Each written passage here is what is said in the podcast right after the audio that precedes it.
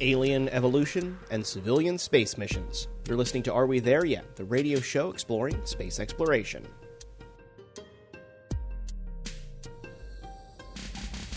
Hi, I'm Brendan Byrne. If we ever do find aliens, what will they look like? One zoologist says a lot more like us than we think. Cambridge zoologist Arik Kershenbaum's new book, The Zoologist's Guide to the Galaxy What Animals on Earth Reveal About Aliens and Ourselves, examines how animal behavior is universal and how aliens might share some of the same evolutionary traits as organisms here on Earth. We'll speak with Kershenbaum about his research on terrestrial animals and alien life and his new book. But first, at 10 years old, Hayley Arceneaux was diagnosed with osteosarcoma, a type of bone cancer. Now at age 29, she's a physician's assistant at St. Jude Children's Research Hospital and about to launch to space. She's joining billionaire Jared Isaacman on SpaceX's Crew Dragon capsule later this year on the first all civilian mission orbiting the Earth. We'll talk with Arceneaux about the mission and her message of hope to those fighting childhood cancer here on Earth. That's ahead on Are We There Yet? here on WMFE, America's Space Station. Well, before we jump into things, we've got an awesome event coming up later this week. This podcast and radio show is celebrating its fifth anniversary, and to celebrate, we're hosting a virtual conversation with former NASA Administrator Charlie Bolden and retired NASA astronaut Nicole Stott, and we want you to join too. The event is this Thursday, March 18th at 7 p.m. Eastern Time, and it's free. You can register for the Zoom event online at wmfe.org slash events. If you can't be there, we'll air part of that conversation next week.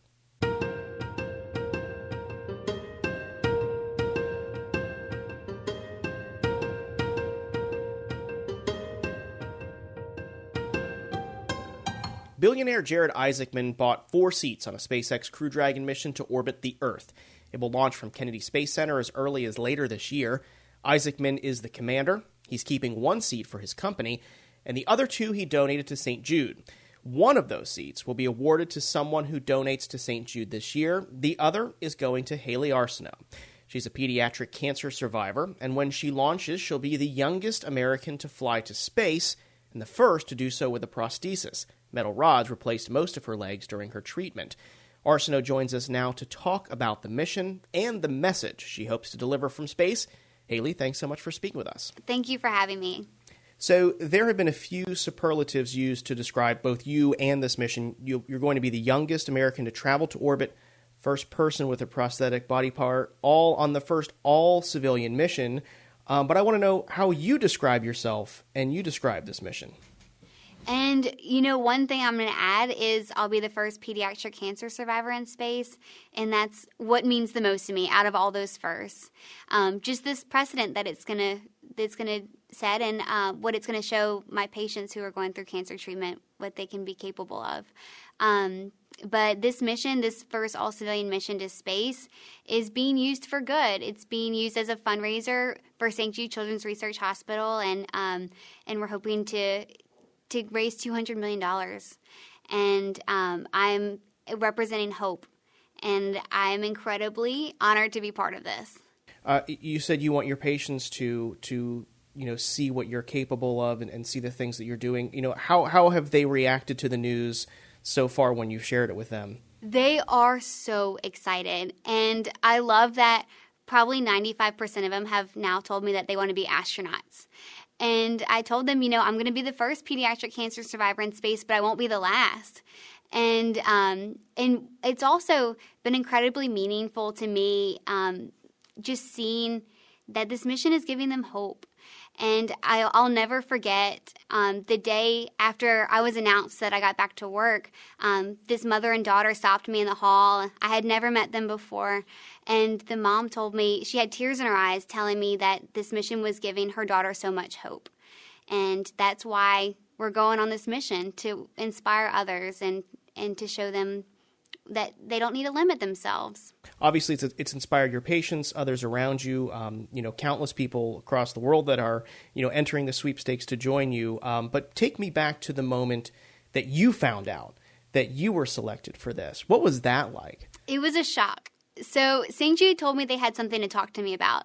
And they gave me a call in early January and they told me about this mission and then they asked if I wanted to be part of it and actually go to space. And immediately I said yes, yes. Like, there was no hesitation there. And um, and they actually encouraged me to talk to my family about it and to think about it. Um, and I called my family, my, my mom, and then my brother and sister in law are actually aerospace engineers. Okay. And my family was fully supportive and. Mm-hmm. And so I, I just within a matter of hours, I said yes, like absolutely put my name down. I am committed obviously you were excited about that. I mean, what else went through your mind? Were you did you think about risks? Uh, what you'd have to do to train? I mean, or was this just a pretty easy yes for you? It was an easy yes. There was nothing that they could have said that would have um, in any way made me not want to go. Um, but of course, I did think about all that, and and I talked. Um, I talked a lot to my brother and sister in law, and um, and I watched a lot of YouTube videos, and and I've been doing some research, and it it's just incredible what SpaceX has done, and uh, I'm incredibly fortunate to be part of this mission. So you, you were selected, uh, or you were notified of your selection earlier this year. Um, the launch could happen as soon as later this year. Um, what's kind of been the training uh, regiment that you've been going through uh, to prepare you for this? What are you working on? So our training will officially start at the end of the month when our third and fourth crew members are selected. And the first thing that we're going to do is the centrifuge training, and um, where we're going to be spun around really, really fast and get our bodies used to the G forces. And then we're going to spend a lot of time in the simulator. We're going to spend a lot of time in our spacesuits and um, and doing some survival practice. But on top of that, I'll get some additional training as I'm the medical officer of this mission. And what what does that entail? Because I don't I don't remember hearing about any medical officers on on NASA Crew Dragon missions. Um, what are some of your responsibilities? So we're still working on our research projects um, while we're up there, but I'm I may be having something to do with that.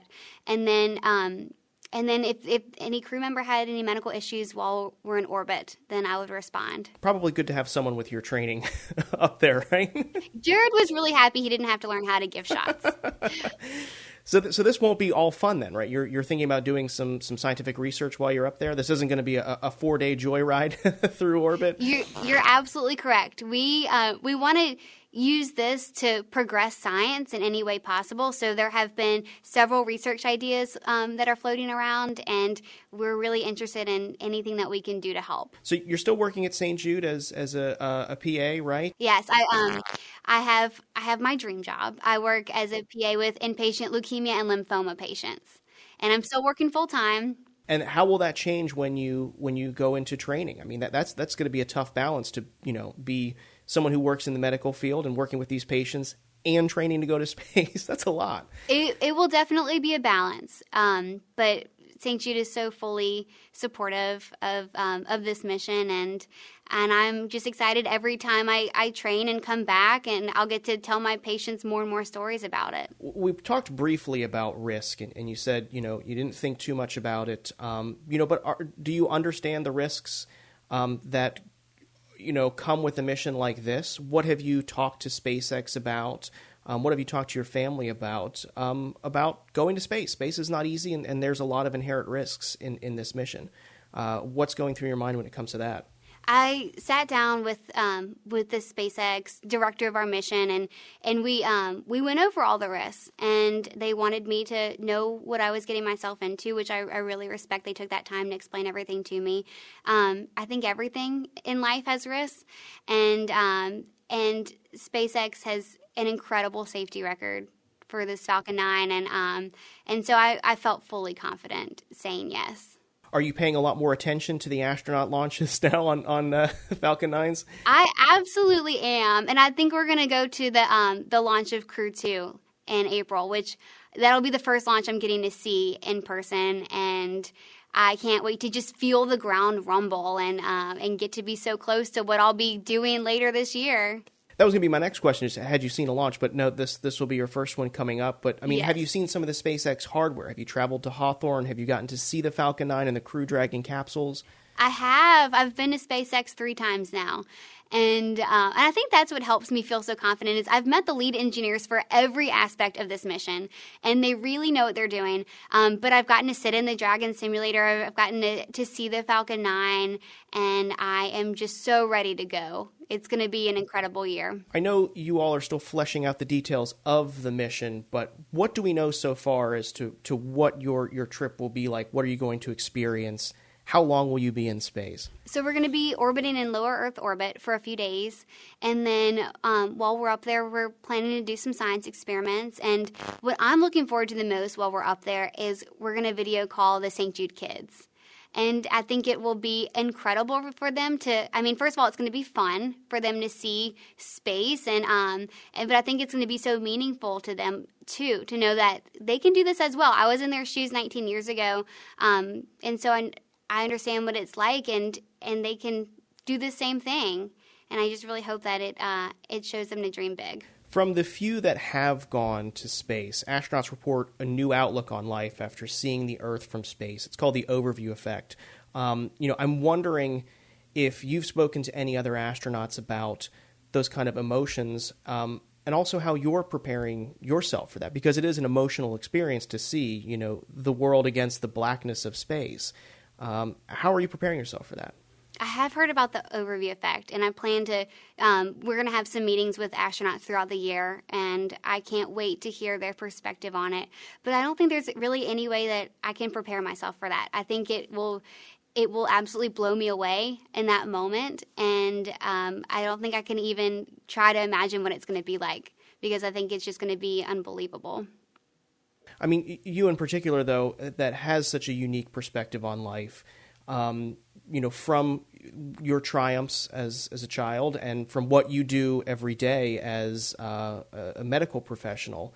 Um, you know, I've got to think that you're going to have a completely different perspective looking back on Earth uh, than anyone else would.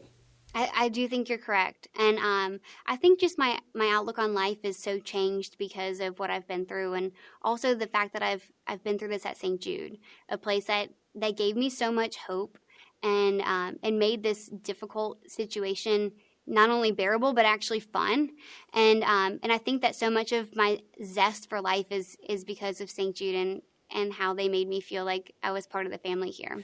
Uh, in the past, you know, many people with disabilities would be unable to meet NASA's medical standards um, for astronauts, uh, but because this is a private mission, um, more people are going to be able to go on this. Um, you know, what do you think the future holds for, um, you know, getting more people into space with, with you being kind of one of the first case studies of this? I mean, what's your outlook on the future for private space? I'm so glad that you mentioned that because that's one thing I'm really excited about with this mission is it's changing the perspective of what an astronaut can look like.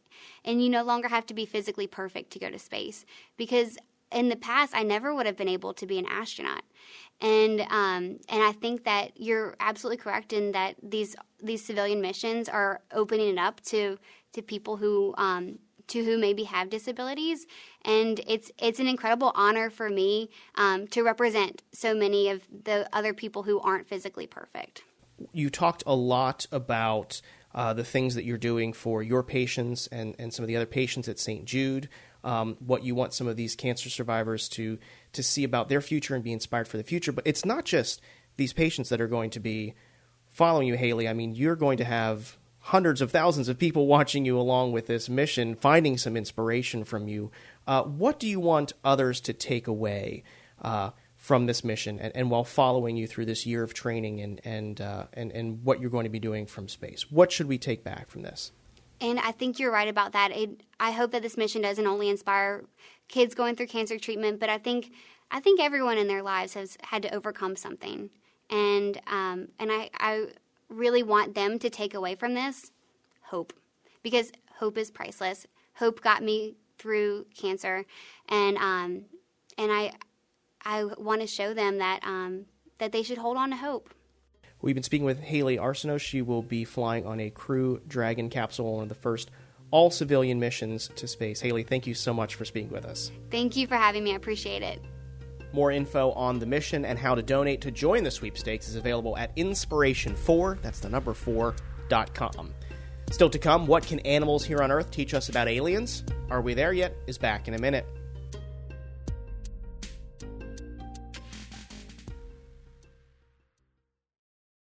You're listening to Are We There Yet? here on WMFE, America's Space Station. I'm Brendan Byrne. If we ever do find aliens, what will they look like? One zoologist says a lot more like us than we think.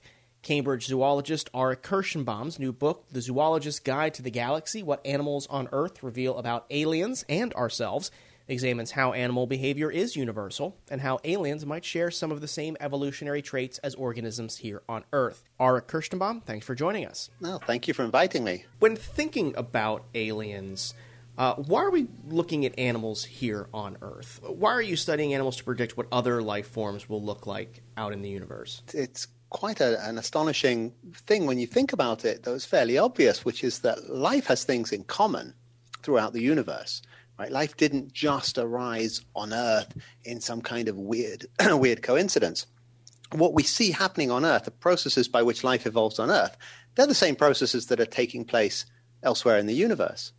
Um, and when we study animals on Earth, we're not really just studying what's specific about Earth.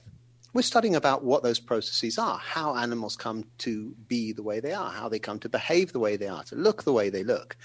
And, and although there are some things, of course, that are specific about Earth, our atmosphere, our oceans, and so on, there's still the processes of evolution. They're still the same processes that are going to be taking place elsewhere in the universe.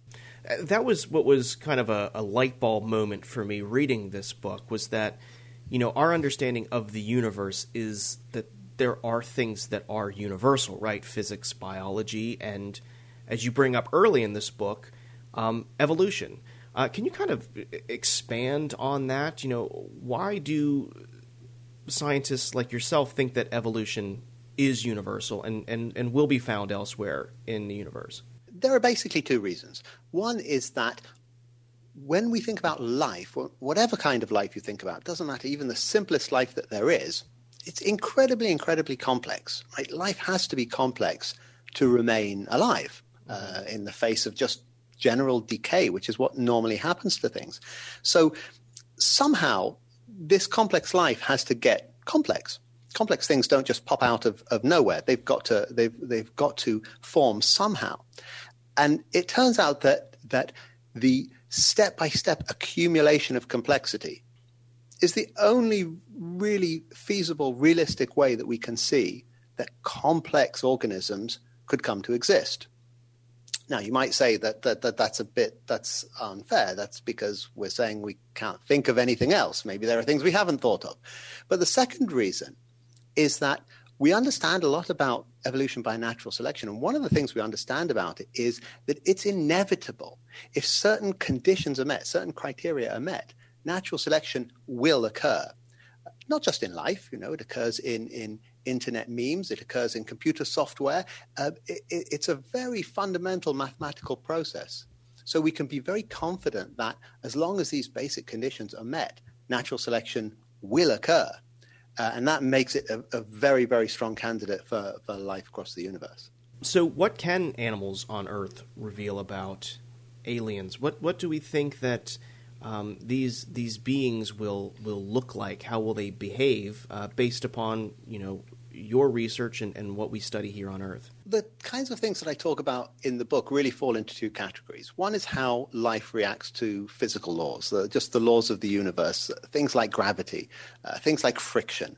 The way that animals move, the way that animals communicate uh, is constrained by physics. So sound travels through air, it doesn't travel through a vacuum. Um, light travels through air, it doesn't travel through rock. So these kinds of things are, are physical constraints, and they're certainly physical constraints that will apply on any planet. But the other thing that, that I talk about are constraints on life that are caused by biological laws. And these laws that we're only really just starting to, to understand in, in great detail arise necessarily out of natural selection. And these will lead to things like, for instance, social behavior.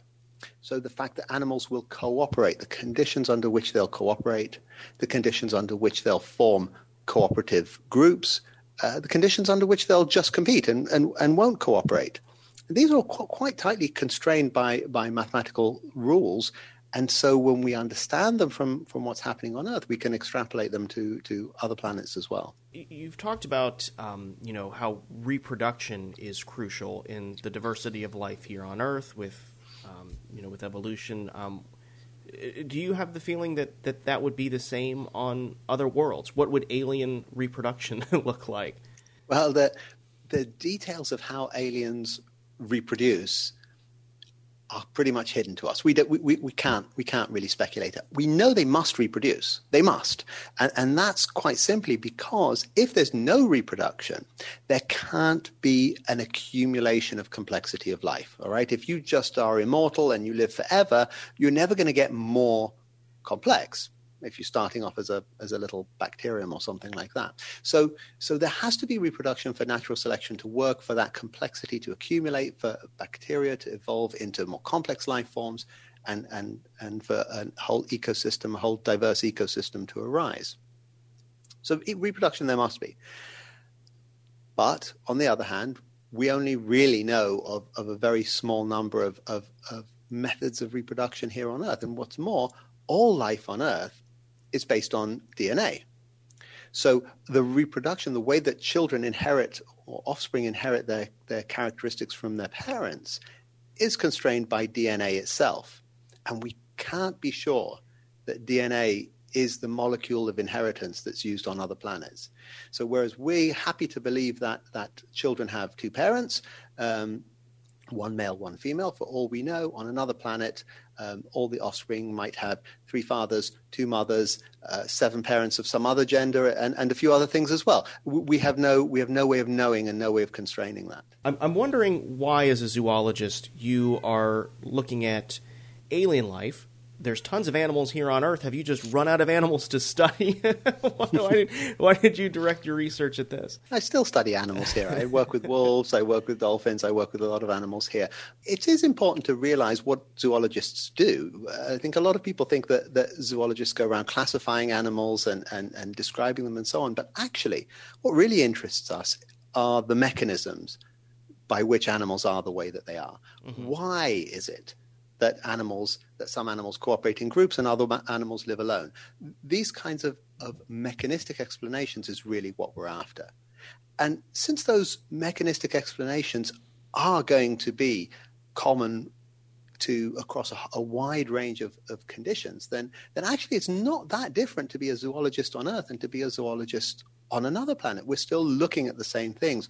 Why do some animals um, communicate with, with complex language? Why do some animals use only very simple signals? These are the kinds of questions we look at on Earth. They're the same questions that we would look at on another planet as well. You mentioned earlier astrobiology, and, and I know that there's been more and more research in this field, especially I'm thinking about the most recent Mars rover that's on the hunt for ancient signs of life on, on the red planet.